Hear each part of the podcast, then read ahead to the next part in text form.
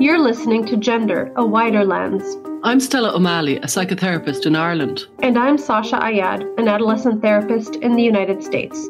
Since 2016, my practice has been exclusively dedicated to gender questioning teens and families impacted by gender dysphoria. I also work with gender questioning teenagers and I facilitated support meetings for families and individuals who've been impacted by gender issues. We're curious about the concept of gender and how it's unfolding in the wider culture. Join us as we look at gender through a wider lens. Hi, Stella. I'm really, really looking forward to this episode. Yeah. Hello, Sasha. I am too. I think that when people talk about social transition, I think it's never been in the language before. I think it's a new concept and it's it's kind of it's seeped in without any pause, without any reflection and I hope that we can give some kind of massive kind of analysis of what's going on when people talk about social transition because it's like it came from nowhere. It's like a, a brother of affirmative that mm. just kind of arrived in without anybody yeah. saying, let's do these interventions on these children. And so that's what we're going to talk about. it's there there's so much to cover and I, I hope we can do it justice. I guess like something that just popped into my head was that um you know you and I have looked a little bit at the work of a psychologist named Catherine Tuerk, I think. T U E R K I think, right? And she um she is uh I think a developmental psychologist who specializes in feminine gay boys and her work has really shifted a lot over the last few decades because I think it was, you know, in the 80s or 90s, she was kind of a specialist. And so parents who had a very feminine boy who was maybe struggling with gender identity, but really different in terms of the way he expresses gender, would visit with um, Dr. Tuerk. And she wrote a lot about pre gay boys. And she herself, I think, had a son who was feminine and ended up growing up to be a gay man. And she writes a little bit about the shift she started to observe. I think in the early 2010s. Is that right? Correct me if I'm well, wrong on well, the Well, kind of in the early noughties, around 2005, yeah, 2006, okay. she noticed that a new concept, rather than pre-gay kids, these were starting to be uh, described as uh, transgender kids. Yeah. And for Tuerk, she was like, whoa, well, what's happening here? There's something different. And it's kind of interesting for anybody who's listening that it's actually, um, she, she was, she follows the kind of the the trek of Jazz Jennings, who was called a different name at the time, but it was 2006. And Jazz really was the kind of first, what's the word, role model of the socially transitioned child, of the mm-hmm. transgender kid. And so a yeah. transgender kid, as such, is a socially transitioned child, a child mm-hmm. for whom the family has decided to make this intervention, which right. is called socially transition. And um, the, the, the most well known is Jazz Jennings, but also one of the first. Now, I'm sure there was kind of very unusual outliers in the 1790s and in the 1940s and whatever, but really in the medical literature, when it started was in the, between 2000 and 2010, there was a shift noted by Catherine Tuerk about people who had been, children who had been considered as little, what were they called? There, there was words, sissies sissies. Mm, mm-hmm. And everybody, every all the adults in the room would presume that that kid was going to be gay. It wasn't spoken about a huge amount, but the general presumption in the air was that. And that got turned into that kid is transgender right. in that in that decade. And it's an extraordinary kind of move that nobody mm-hmm. stopped to say, well, what is social transition? Why? Sh- who should do it? Who? Should mm-hmm. carry out mm-hmm. social transition. And in what criteria? When should it happen? Rather than that they haven't done it like that. Instead it's been kind of the enthusiasm uh, of the parents and the strength of personality of the children seem to have led the situation about whether social transition is going to occur or not. It doesn't seem to be anything else. People say the phrase insistent consistent and persistent but that's personality i would argue.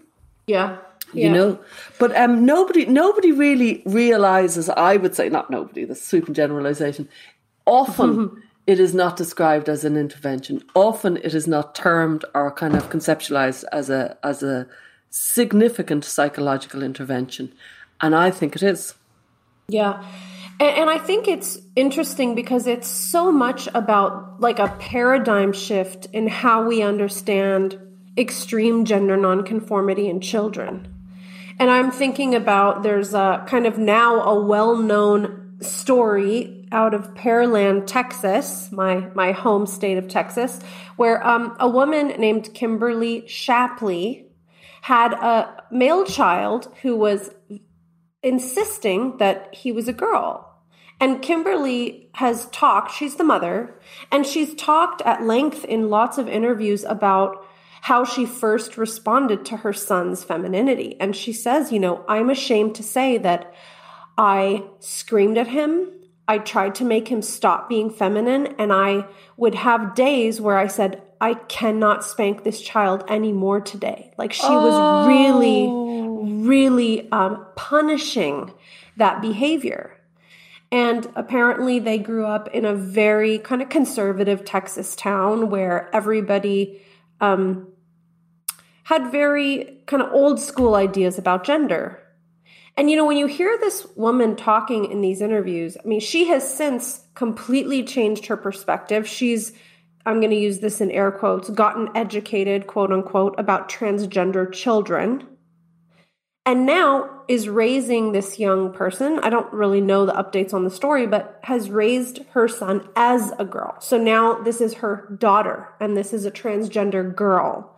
And her story is just very interesting because she frames the whole experience of raising this child as having been about transgender rather than this is an effeminate boy or a feminine boy or a boy who wishes to be a girl that will, as probably someone like Catherine Tuerk would say, pretty obviously would grow up uh, most likely to be a gay man. Mm. And so mm. the whole idea of social transition is really predicated on a new way of understanding what gender nonconformity means in childhood and what statements about biological sex really mean. And so we have just completely changed the way we address these kids. And interestingly, there was probably maybe like a 15 to 25 year span of time where psychologists might have actually advised parents to say, you know, it's okay to be a feminine boy. It's, you know, you're a boy, but it's okay to like dresses. Like we went from you're not allowed to say that you have to dress like a boy to, oh, you can say that because you're actually a girl. And there was like almost no time in between where actual gender nonconformity was embraced very little time. It was it was extraordinary. But not only that, if we did a little thought experiment and we went back to let's say twenty five years ago to nineteen ninety five or ninety four or something, whatever it was, um, and I said, "Oh yeah, we're raising them as uh, I gave birth to a little girl, but she was actually she was assigned female at birth, but uh, she she demonstrated an awful lot of male um, personalities, stereotypes. She liked playing with trucks." And and boys' clothes, and she didn't like being a girl. And so now we're go we're calling her by a boy's name. We're going by he, him. We've completely changed, and we've gone into the school, and we've completely changed. And so they're now our lovely little boy, and uh, we're actually um, making sure that the policy of the school changes so, to accommodate our little boy who's now going into the boys' dressing room and also doing the po- boys' uh, change room in, in, in, swimming and things like that. Our heads would fall off. That's yeah. in 25 years an extraordinary speed of conceptualizing a non-conforming child has happened rather than just saying, oh, kids, yeah, let them be there. I'm not sure um, how much pain we're avoiding by changing these children so quickly, if you follow me. Yeah. Because I would have thought, I still think liberation is being able to do whatever you want without label, labeling it. Mm-hmm. And these kids are being labeled, and they're being labeled apparently in a kind of ostensible free way, but it's still labeling. Mm-hmm. And we, we don't know because there is no 20, the, the, the oldest socially transition kid is about 20. It's about Jazz Jennings. It's not that much longer than that, older than that. So we don't actually know what the, mm-hmm. are they going to come and say. I remember. I remember I was a boy and then you all made me a girl. I remember. We, we don't know yet. We will know. Yeah. I'd say in the next yeah. 10 years we'll find out what they thought of our, their, of the social transition. But the schools, the way that we've all kind of nowadays, I'm not even sure that they'd bring in psychologists to schools. I think they would just change it. I think they would just yeah. change without any sort of professional kind of analysis. Well, at least five years ago, there would have been psychologists on board. Now it's mm-hmm. just become such a a done thing. It's happening even without, I think, without any. Certainly, the stories I'm hearing, it's been happening without professional yeah. consultation. Yeah, I mean, my head is kind of spinning. I, there's a lot. There's a lot to think about with the schools, but I wonder if it might work well for us to kind of almost go chronologically. Like, let's talk about the really early interventions where you have a family with two or three or four year old who's you know perhaps perhaps part of it is not just about clothing and toys but it's maybe the child who's really insistent and the parents are like i don't know what to do here you know i think a lot of families in that position are very well meaning yeah but they they might notice the type of distress that the young person is in when they try to argue with them about yeah. their biological sex and so inevitably you know they think well this is a, an odd situation, but there is this thing called trans kids. I wonder if I should go to a gender clinic and get some support here. So maybe we'll talk about this early intervention and what that means and what social transition looks like for a young child, like under the age of eight or nine. Yeah, mm-hmm. it's because it's prepubescent, you know what I mean? Yeah. And it starts early, it starts kind of two. And there is a kind of a, a developmental stage between in and around two and six where the kids become quite gendered in their in their mentality. I think it's very interesting what happens to the child and how the parents and the uh, world around them responds really impacts the child. I was thinking, why would anybody argue with that two or three year old if they say they're a boy? I my instinct would be God, mm. let them off. Who'd argue? And then I thought, well, maybe you would because maybe you'd be afraid they're losing some sort of grasp of reality. And I think we're filled with terror as parents and we're always trying to do the right thing. We're always trying to do it right. And I can imagine as soon as the kid is saying, I'm, I'm a boy and, you know, you've got me wrong. And you'd read an article about transgender kids, you think, oh my God, I've got one. Mm, and w- mm-hmm. would, would you feel really kind of almost frightened, but kind of you've got something special happening Mm-hmm. and mm-hmm. and and you have to do the right thing for them. You'd almost feel like you're going into holy ground. I've got something really unusual yeah. happening here, and I need to be really careful. Almost like some sort of like prodigy, magical, special kid or something, you know, um, that doesn't abide by the normal rules of childhood. And you know, you've talked often, Stella, about the exceptionalism around trans kids and how that can warp our understanding of what's going on. And I think that's really a big part of it. I mean, trans kids are treated as though they are this special population. Um, and of course, they're, they're special insofar as like they are unique and they're individuals and they're, of course, of value. So I don't mean to denigrate that. But there's something about the way providers, parents, everybody in their lives have to uh, bubble wrap these kids almost. And I, I just feel like there's something uh, different about the way trans identifying kids are treated compared to like typical kids. Yeah, they are special, but they're no more special than anybody else. And I think it's very healthy for children to know that, yeah, you are special. Yeah, certainly you're special. And everybody else in the room is special and I'm special. I think I think it's really important to make sure that we always keep that in the center that nobody's more special than anybody else. I do remember as a kid, anybody who doesn't know me, although I've said this story so often, I'm sure you're all looking at the eyes at the back of your head now. But anyway, yeah, I did have gender issues as a kid, but I do remember that I was special. I do remember that you would see the adults. I do remember this feeling of the adults slightly testing how far will she push it and then being impressed with, oh, she goes all the way. I do remember that. How so? What's an example? I can't think of an example. It's a feeling of they they test my mettle, and mm. every single time I stick it to them, and they go, oh, right.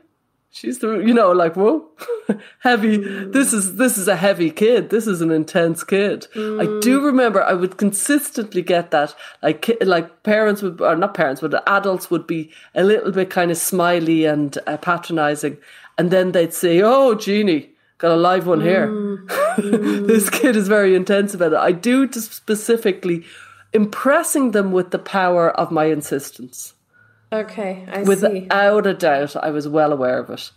And I would say, I see it in kids now. I see it in those kids now. They're well aware that it's something incredibly impressive of a very certain kid.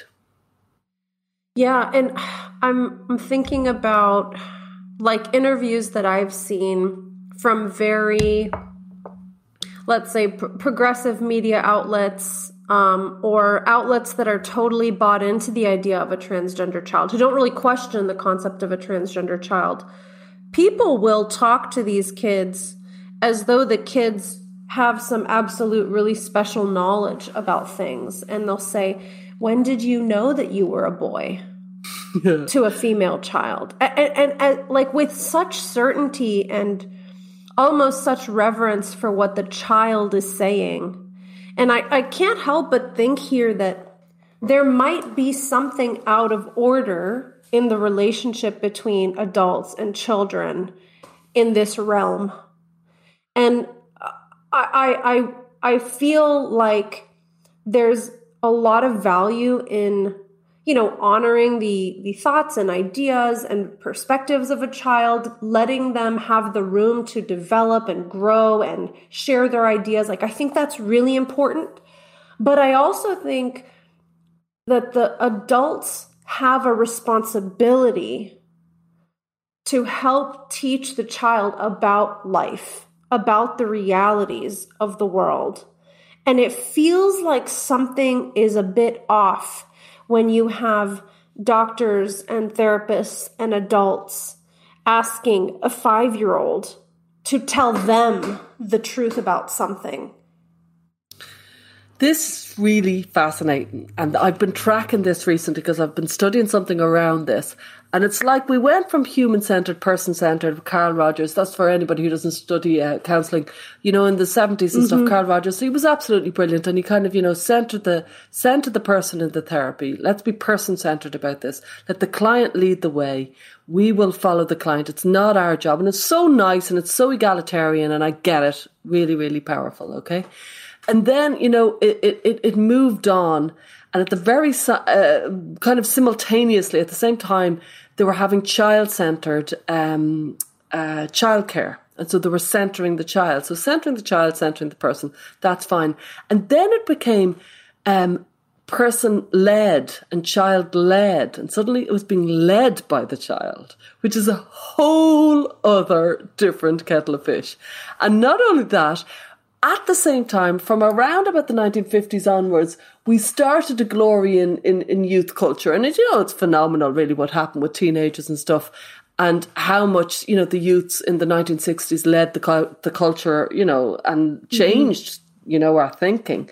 But we've been glorying in young people for, for a good 70 years now. And we presume they have w- wisdom and we presume they have knowledge and there's, there's some sort of it's as if they're closer to to godlike knowledge because they're younger which is yeah. it's just it's yeah. just rubbish they don't know as much as we know they don't have as much experiences they don't have it's almost religious it's like oh a few years ago you were in the cradle of god's hands and now you're seven, so you're that little bit more special than silly old me who's 46. It's like, no, no, no, no, no, no, no, no, no. Mm. None of that is right. so we're and glorying mm-hmm. in kids. We're giving them special qualities. It's, it's farcical. And there's, I think there's a, a bit of nihilism about adult human life built into this perspective because this view treats kids as though they are untainted by Oh, the yeah. drudgery of adulthood. So it's like, you know, I have heard in like the positive psychology movement and stuff, they'll say, you know, when you are a child, you have all these dreams and all of these Yeah. possibilities. And then as you become an adult, you lose that wonderful childlike uh, p- potential and it's it's very degrading to the adult stance because it elevates the really i mean naive innocence of childhood to some kind of higher plane whereas the dumb adults who have been dragged down by their corporate jobs and their 9 to 5s they're the ones who don't understand anything Yeah, and that's kind of part of that kind of countercultural hippie thing, you know what I mean? And like, God, you know, there was some lovely lyrics to the songs, and you know, the kids knew it all, and the times they Yeah. are changing, and all that. And yet, at the same time, there is a, a you know, historically, if you think about it, in the Christian religion and in an awful lot of religions, there was a feeling of original sin, and that children were little beasts, and they had to they had to be kind of bet into submission so they'd become good working functioning adults. And then emile rousseau came out in about the kind of 18th century with um, you know the concept of the innate goodness of the child. And it's from this that the whole child-centered child-led that they're, they're little angels mm. any child is and rather than we the adults have to kind of knock the kids into submission we need to be listening to these special, special angels who are close to God almost. I don't even know what the mm-hmm. concept mm-hmm. is, but along those lines. And if only we beastly adults could listen to these good children, we'd have such a good world. Anybody's, yeah, right. anybody who's raised children would say, "Oh my God!" Like the average two-year-old is a, a tyrant. A despot and a violent one too, who will just punch people so that he can get his blue cup. You know what I mean? so, so this idea that the closer they are to to to, to babyhood to zero, the the better they are, it's not true. Though I would say it's very definitely we're born with a kind of. I'm not saying that we're hideous little kind of beasts that have to be kind of socialized, but I do think that we're born more animalistic, and that the adults in the in charge of us socialize us. I, mm-hmm. I think that's fair enough. Yeah, and I mean, I think I think anyone who spends time around a small child. I mean, I don't have children, but I have like nieces and nephews and stuff, and there is, of course, like all human beings, a whole mosaic of things about the child. Like you see moments where they're very selfish and um, they're willing to kind of do really manipulative things to get their way, and then you see these other moments where they do have such a pure good desire to make the world better or like be nice or be kind. So children are whole people. They're not Yeah.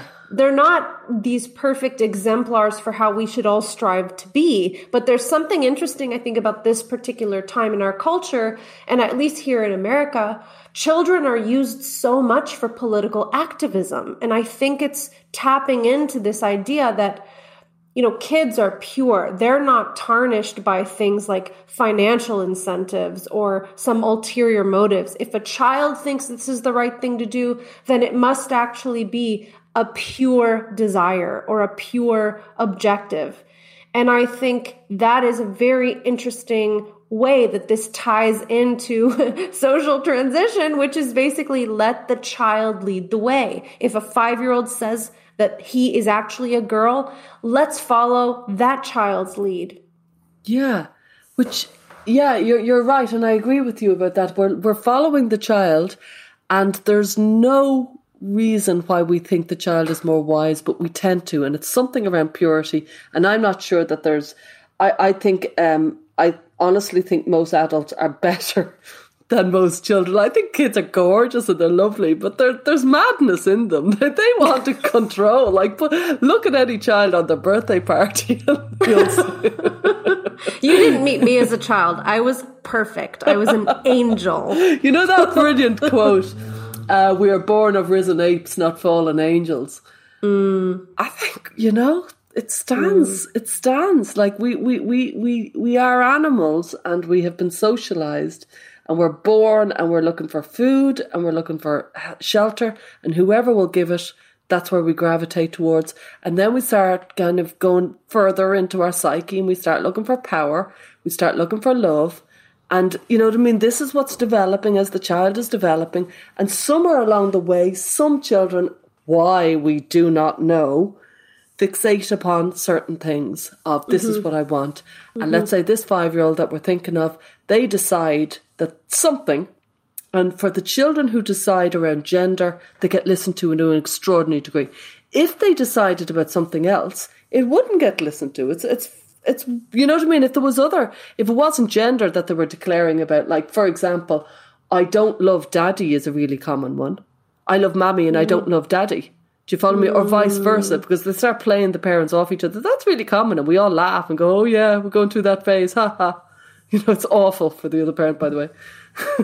but so you know how do I mean? people usually react when a kid says i don't love daddy it's, it's, very accepted. If you went on, on any parent group right now and said that everybody would say it's a common phase people happen it happens doesn't mean anything. The child does understand the kind of concept of of playing people off each other realizing that there's a special relationship wanting to insert themselves in the middle of the parent relationship. It's cool roll with it don't worry about it it doesn't mean anything well mm. if they declare and any parent will be nodding along saying, Yeah, I've heard that. I've heard that. Do, do you know what I mean? I don't want mm-hmm. this. I don't want you. I don't want you. No, mm-hmm. no. Mm-hmm. I want, I want mommy. And things like okay. that, you know. And it's common, yeah. like even when there's like sick in bed, no, not you. I don't want daddy. I want mommy. Mm. do you know what I mean? And fair play to them. They're finding their power. But yeah. to think that like taking, you know, the onesie and unsnapping the buttons or taking you know a, a, bobbin out of your hair and suddenly that's that's a gendered communication as Diane Ehrensaft says says. And it, it, seems to suddenly imbue so much wisdom and, and strength of purpose to a child when we're not listening to lots of things that they say. Mm-hmm.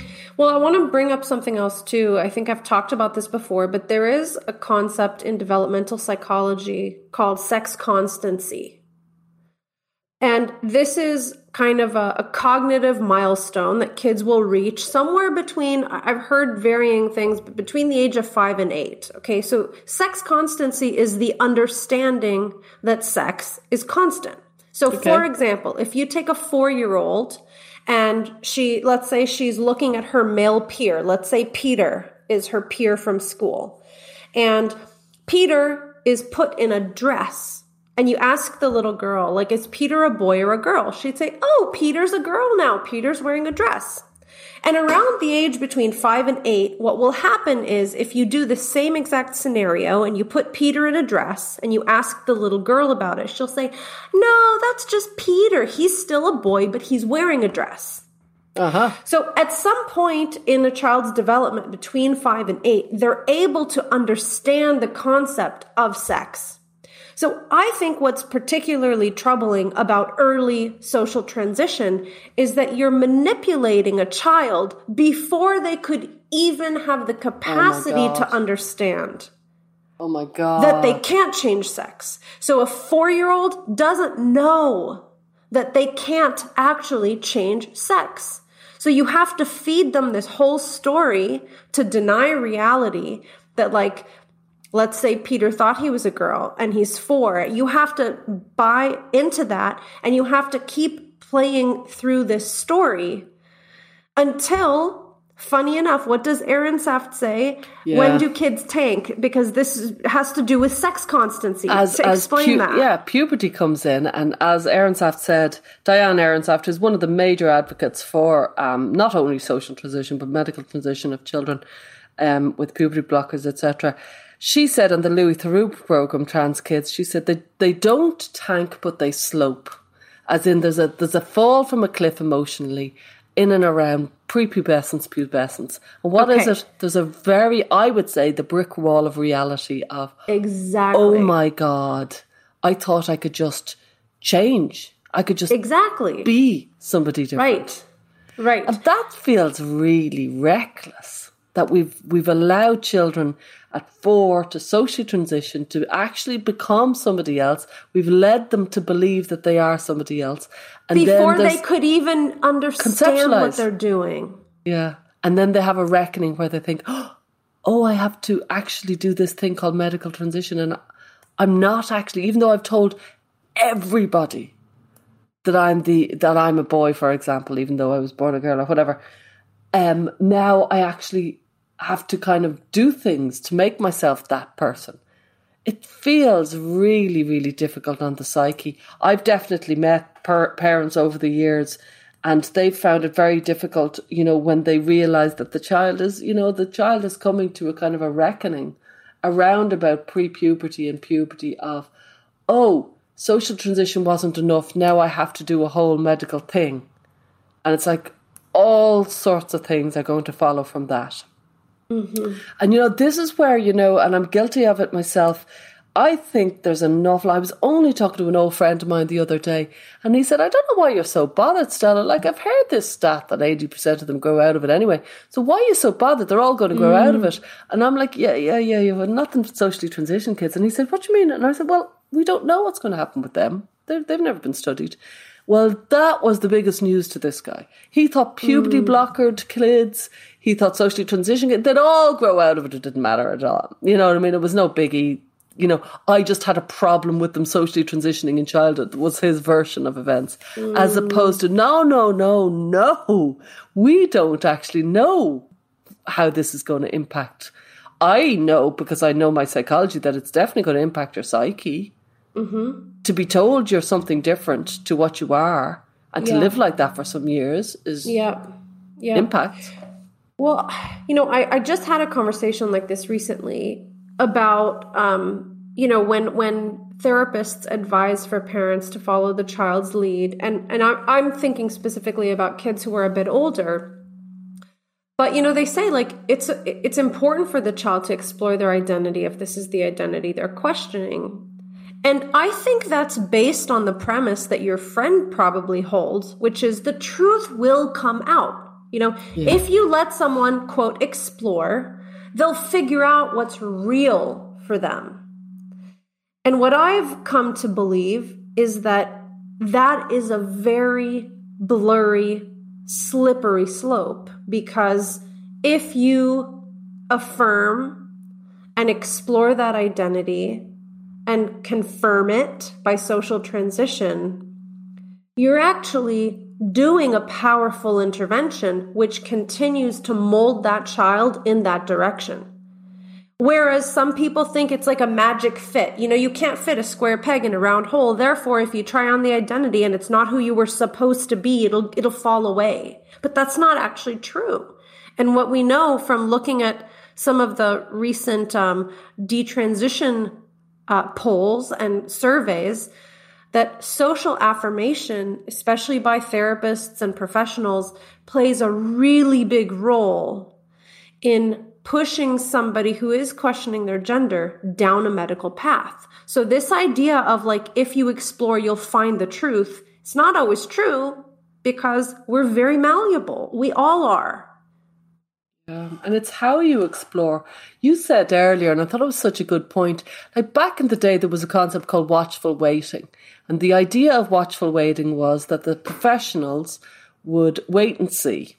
And they do it in other, in other, you know, you might go to the hospital tonight, God forbid, if something was wrong and they could watchfully wait.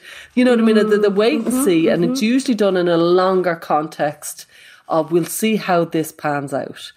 And that was the way children who were non-conforming, who were brought to clinics, that was the way that uh, most uh, professionals took it. And even then, can I just pause for a 2nd mm-hmm. My parents were never going to send me to any psychologist. It's just, it was not in the thinking back then. It's just laugh. They might as well have tried to, I don't know, send me off to the sail the seven seas. It was just never going to happen. Do you know mm-hmm. what I mean? Mm-hmm. And so you'd have to be a certain type of kind of interventionist parent mm. to, to look for kind of help professional help for just gender non-conforming behaviour.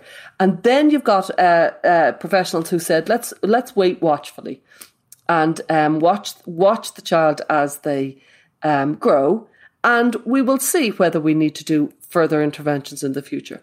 But nowadays, um, there's very little interest in waiting watchfully, and instead it's very much affirm the child, affirm the child, which is being immediately interpreted as socially transition the child. It's not affirm. It's actually, the, and now let's do a powerful intervention, which is right. socially transition the child. Right. We have, we, there's a, the linguistic creep has happened here and a conceptual creep that affirm equals socially transition. Well, I would say, mm-hmm. hang on. Affirm is to say, I can see that you want to be a boy and I see, I can see that it matters to you and I can see that this is a big deal. That's affirming. Mm-hmm. Socially transitioning is running with that ball and saying, and now we're going to make fairly dramatic changes in your life to you and how everybody else perceives you.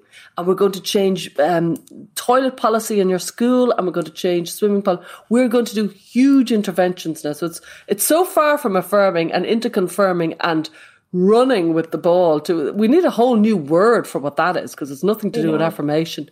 But back then when a child was wait, you know, when they were watchfully waiting, they weren't in this affirmative world. So yeah, it's I think about that a lot. Yeah, yeah when, when, I when I talk with parents about it, you know, they say, "Well, we want to do the watchful waiting method, and that seems to give the child more room to explore and all of that." And I think that's that's right. I mean, I think it's a great it's a great concept, but I think the problem is because of how profoundly influenced we all are by peers and our social environment, particularly in the adolescent years. So we were kind of fast forwarding a little bit now. Um, the social environment and the landscape in which you find yourself, the context really matters. So if we think back about when Zucker and Bradley were using watchful waiting in the 80s and 90s or early, early 2000s. Totally schools were neutral enough and other kids were neutral enough to where they weren't teaching sex as a, as a binary in the health ed curriculum. Like this wasn't on the consciousness of anybody. So if a kid who is a female, let's say she kind of wants to be a boy and she's still being treated like a girl at school and maybe she's kind of wearing some boyish clothes or playing with boy toys, the world around her is still neutral enough to where she could go in a bunch of different directions. But what we have now is a whole environment that is so affirmative and confirmative that watchful waiting almost seems anachronistic because watchful waiting where? Like your parents may be the only people on the planet waiting and everybody else is confirming. So it makes it very tricky for parents to pump the brakes and use that kind of more um, slow approach. Yeah, that's so true. It's so true. So the people who think they're using the watchful waiting approach are using it in an environment that it wasn't designed in. And so it's it's it's completely different. It's not really. And back when I was a kid, I was always asked, "Are you a boy, girl? or you a boy or a girl?" And you know, I handled that whatever way I did. These days, these kids are asked, "Are you trans?" And that is opening up all yeah. sorts of questions in that kid's mind. Like, am I trans? Am I? Am I? Maybe I am. Well, maybe I must be. And so that is a whole. Had I been asked, are you trans? I would have, well, obviously I'm trans, is what I would have answered. Yeah. Jesus Christ. Like, how much evidence do you need? Of course I'm trans. Yeah. But um, it wasn't being asked. Do, do you know what I mean? Mm-hmm, that's mm-hmm, massive. Mm-hmm. And I know because I've heard so many parents, because I've had that experience, they gravitate towards me when they've had a gender nonconforming kid and they say, I, you know, I have a kid that was just like you. And now they're 11 and everybody's asking them, are they trans? Oh. I know. It only little, so hard. Yeah.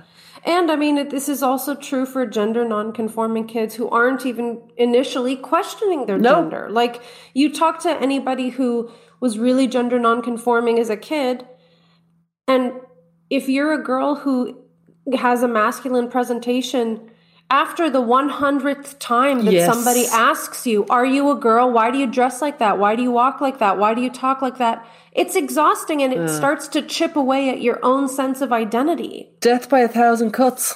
You know, yeah. it's, it's, just you continue if you're continuously asked something and it's continuously brought up and you're waiting for it then. You're self conscious and you're waiting for it. And you know people across there in the huddle are talking about it because they don't know you very well and they, they're trying to mm-hmm. figure it out. I, I, how can a gender non-conforming child get through childhood now without being labelled? I do not know because, you know, go and live in, you know, Venezuela or I don't know where, not Venezuela, I don't know where. yeah, I don't, I really don't know. And I mean, interestingly, there there are kids out there that are able to say, you know, I'm a lesbian or I am gay or I'm bi.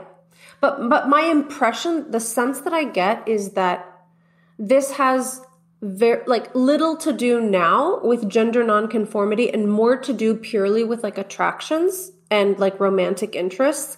Whereas I think 30 years ago, we as a society understood that if if you say oh the gay community you're talking about gender nonconformity inherently as part of it but now i think all the gender nonconformity oh god.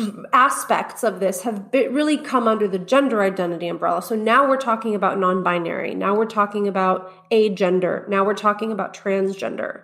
So and frankly there's very often i have to say it there's very often well-meaning misinformed adults who are kind of thrilled to be using their new words yeah. I'm kind of thrilled to be telling the kid that they're they look they seem to be transgender and you know do oh, what's your pronouns. There's an mm. excitement about the new that I, I don't think kind of reflects very well on adults, but it's really noticeable that there's a kind of a well-meaning adult who often brings the whole thing into a ho- much more serious realm than they needed to be.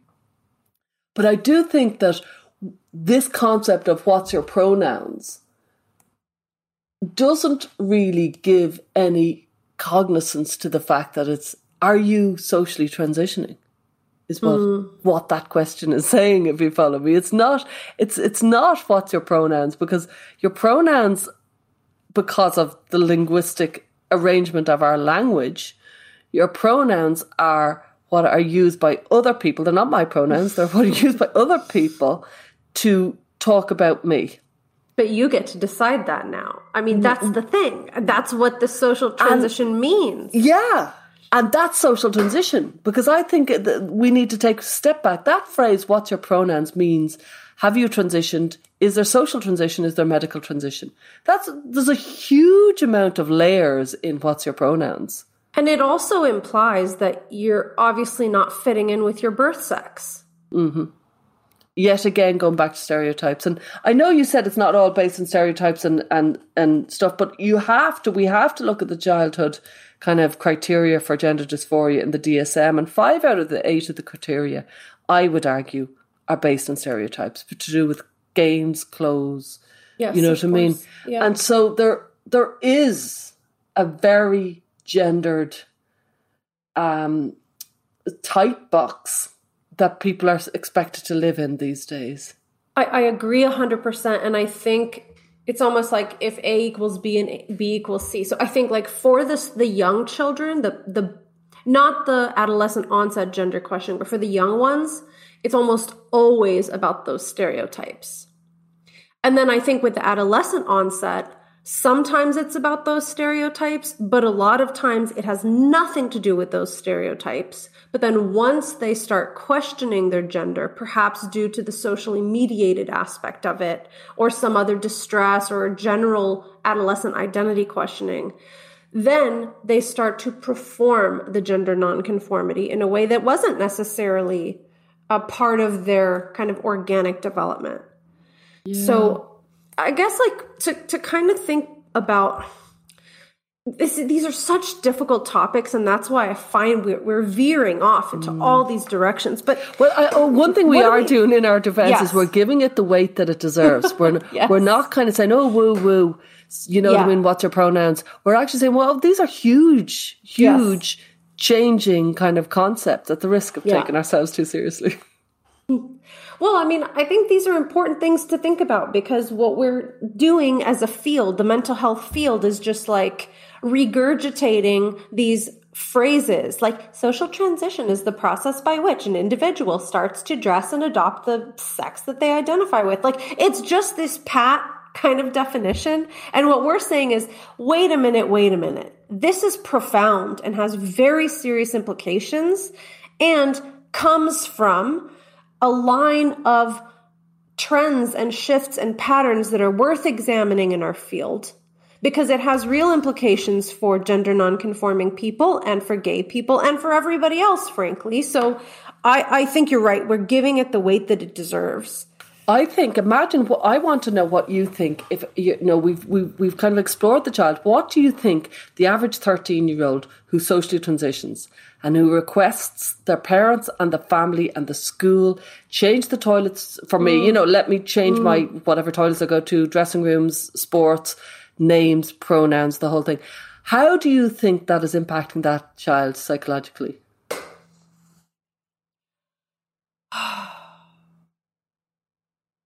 I'm of a, a few minds on this, to be honest. I think there are some kids, and ironically, I think the more distress a kid is under, the less advisable social transition probably is, to be honest.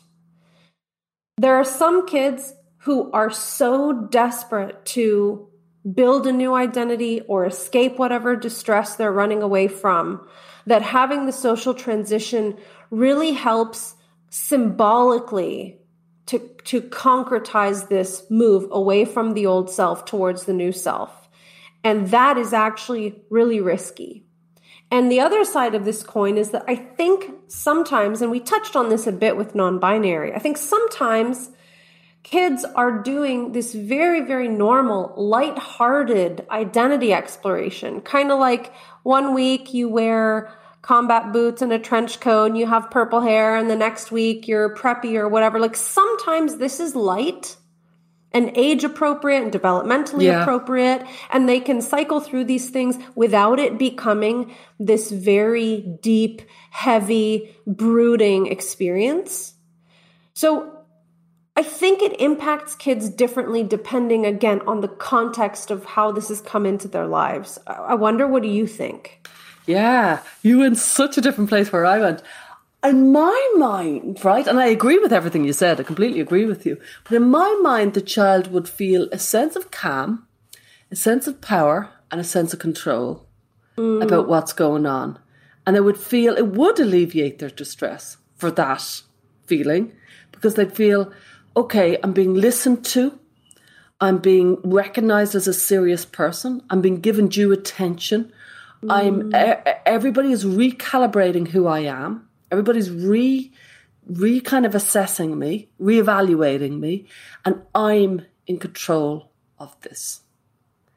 And that I think would be yeah, without a doubt there would be an uptick in their mood and their feeling and the, how they're feeling. Is it necessarily good for them? I don't know because it reminds me in a little way um, of I know that when people first tip in, so so many people who then develop quite serious eating disorders.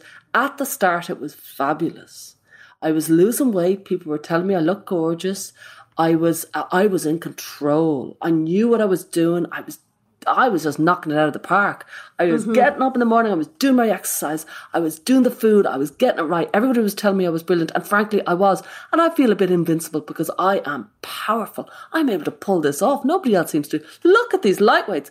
That's the way the eating mm. disordered person is talking to themselves.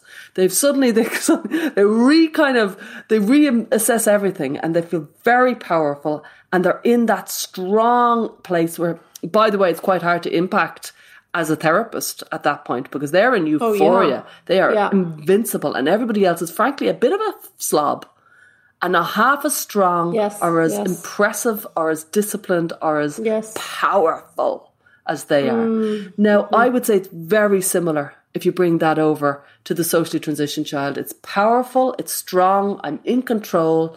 Everybody understands that I am somebody to be reckoned with and I need to be mm. listened to, and I'm going to tell them all how to speak about me and how to think about me. And if I spot hmm. somebody, and I will spot people, I will take them up on it. And you know what? I'll have the weight of everybody on my side if I take anybody up on it. Hmm. It seems incredibly similar to me.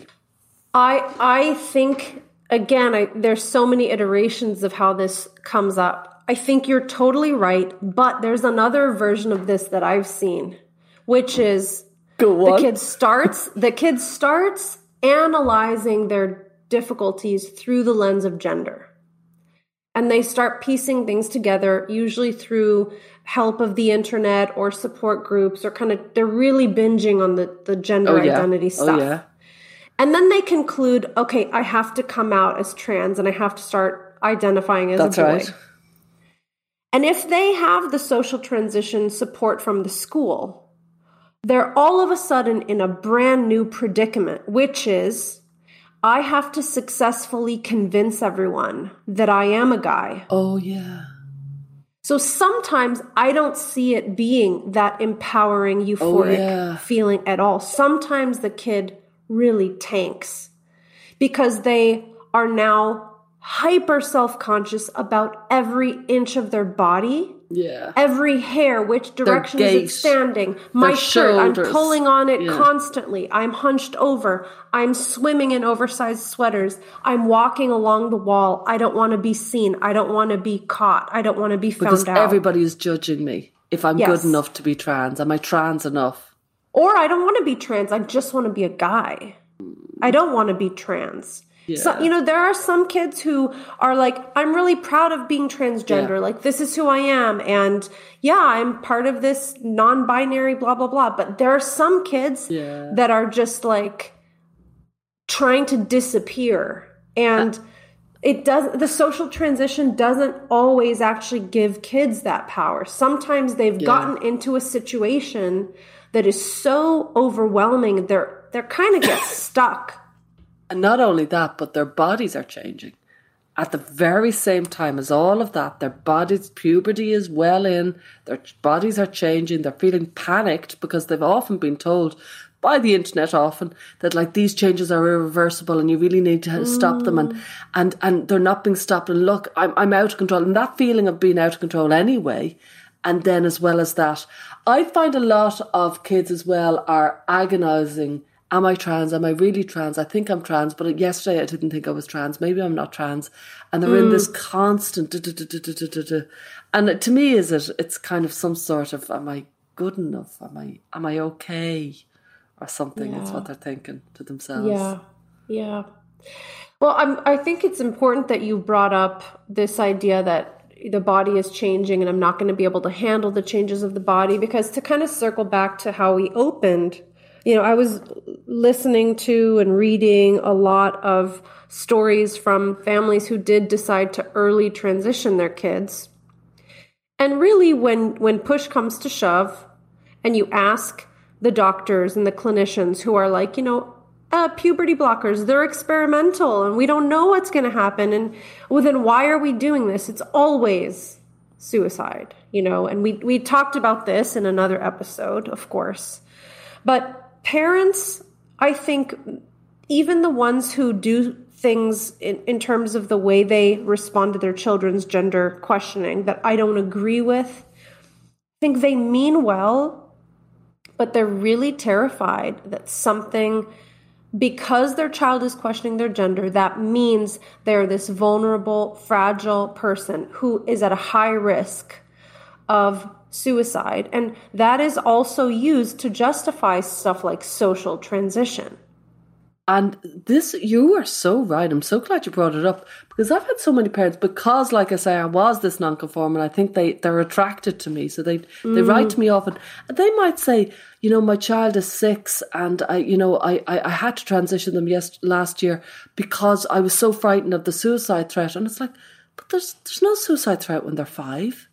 Th- th- This is not. This isn't a, a valid kind of reason to really absolutely change your entire your child's entire perception of themselves and also change all the all the the school and the families so people think social transition is uh a they, they, they see it casual and flippant you know and it's it's kind of quite contradictory because it's, it's kind of done quite easily sometimes and at the same time they think it's saving people from suicide and these both of these things are myths mm-hmm. neither is mm-hmm. true there's no suggestion. Like I say, you might feel better after social transition initially, but with all these studies, I, I don't think it's really important how they feel in the first six months or 12 months.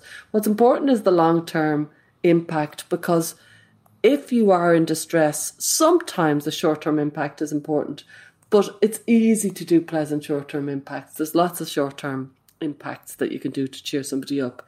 The long term ones are much more important mm-hmm. and that the social transition is a long term. But the suicide, I don't know, an awful lot of schools presume that they can carry out this powerful therapeutic intervention, such as social transition, because if they don't, there's a, a, threat of suicide, as if they've collectively forgotten that they've been teachers for 40 years or 30 years, and this wasn't an issue mm-hmm, until mm-hmm, the last mm-hmm, 3 or 4 or 5 mm-hmm. years.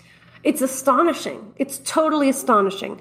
And what's completely missing in the whole conversation is the nuance and the granularity of various ways an adult or a teacher or a parent might respond.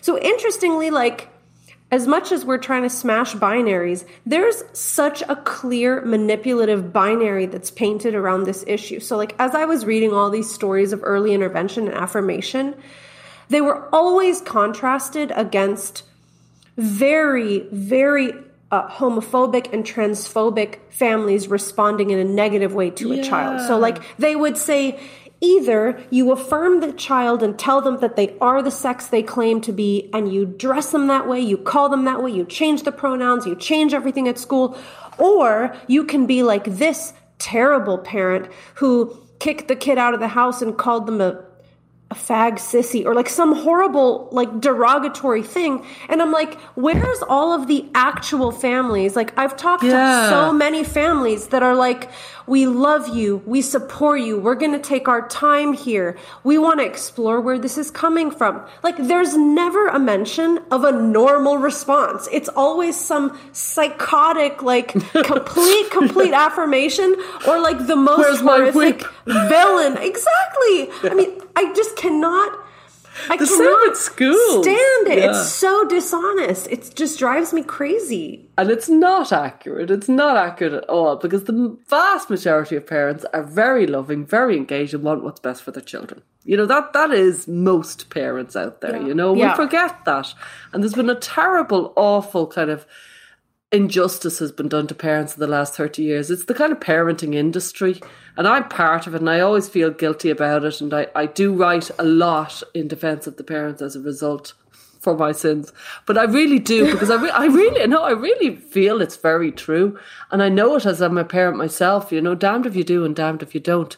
But it's not only that, but the parents and the school collude with this is the most positive, it's it's it's it's just it's easy it's kind it's all these weird words that have nothing to do with the power of an intervention that you're changing the reality of everybody everybody's perception of this child. Mm-hmm. you're solidifying mm-hmm. an identity. You're also very often changing policy within schools.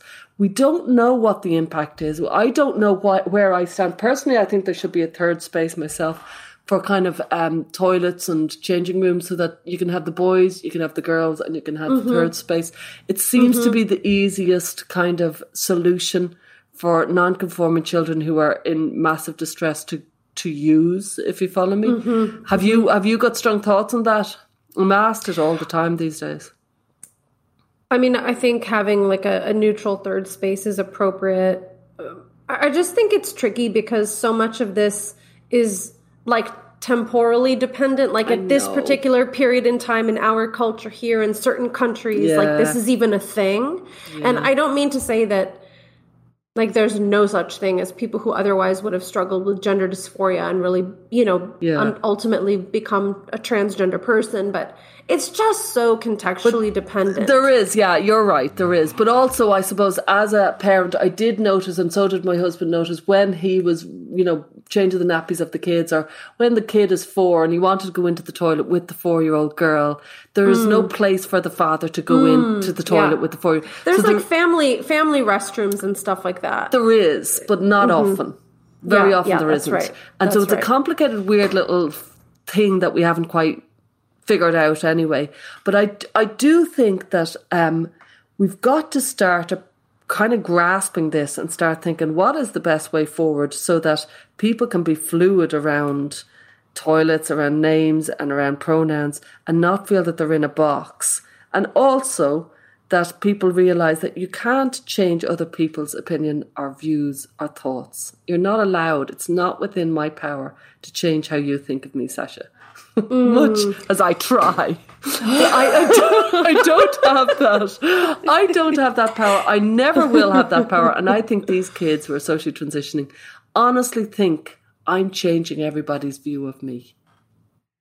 It's so it's so um unfair because the adults in the room are really kind of using the power of suggestion, I think, to push kids to believe that. Like, first of all, you know, young people because they tend to be more inclined towards things like fantasy and you know adolescents have this developmental sense of persecution like nobody understands me no one knows who i really am like that's a part of growing up we all went there you know so it's it's so unfair that adults take those temporary developmental moments and build entire like school administrative infrastructure around it. It's kind of cra- crazy when you think about it.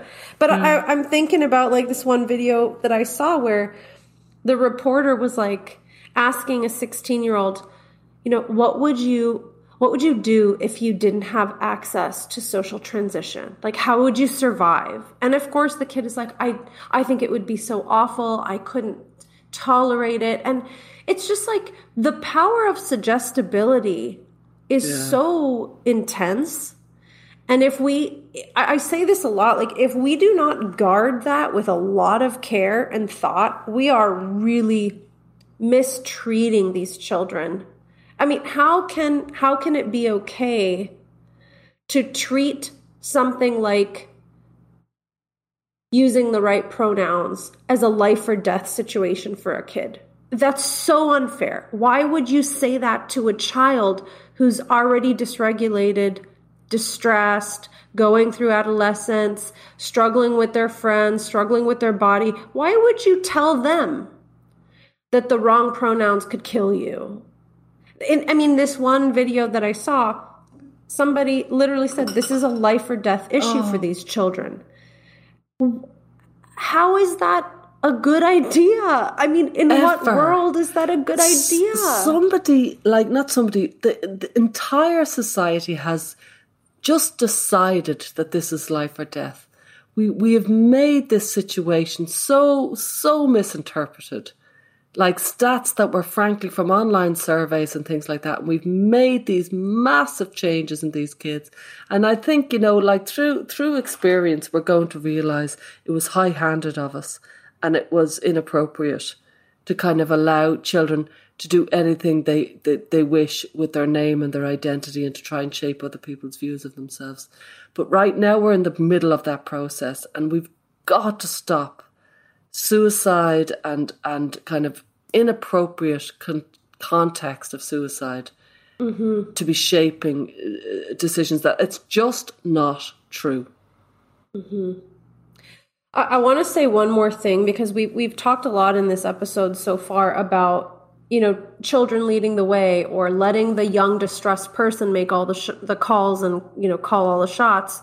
But I'm also aware that this has a an even more kind of confusing dark side, which is that if a child is questioning their gender or they are, you know, considering social transition to some degree and they start sharing that information with trusted adults or school staff or a counselor, it is really important that the school not take an accelerated approach to setting out the pace of change for that child.